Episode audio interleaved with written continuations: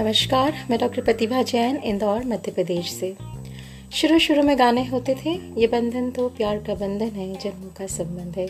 और अब गाने होते हैं, शादी बन गई है, उम्र भर की सज़ा। हाँ सज़ा।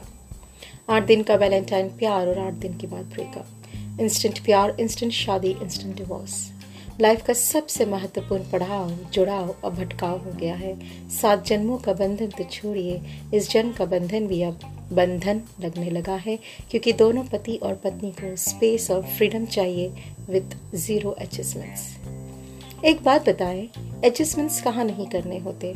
ऑफ़िस में आपको strict boss and competitive colleague से आपकी आज की सो कॉल मॉडर्न सोच को so call generation gap mindset वाले पेरेंट्स से, पुरानी सोच वाले ग्रैंड पेरेंट्स से और ताका झागू पड़ोसी और रिश्तेदारों से।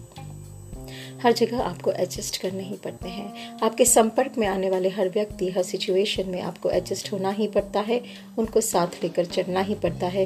तो फिर शादी करके एडजस्ट करने में प्रॉब्लम क्या है यार? एक दूसरे की स्ट्रेंथ एंड वीकनेस जानो। जब एक हावी हो तो दूसरा लो हो जाओ। You need a companion with home you can share everything आप कहेंगे पेरेंट्स क्यों नहीं?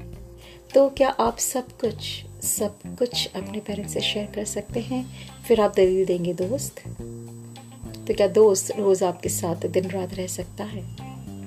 क्या आपको वह नहीं चाहिए वह जिससे आप अपनी हर बात शेयर कर सके, खुशी में गले लगा सके, दुख में उसके कंधे पर सर रख कर रो सकें?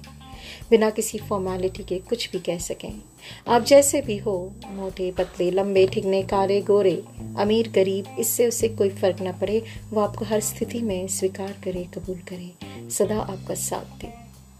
सोचिए तो फिर क्यों इस पवित्र रिश्ते से इतनी दूरी?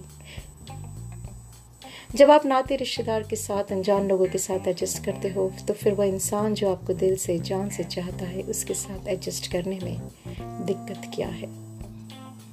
और एक बात कहूँ, ये एडजस्ट वर्ड ही सही नहीं है।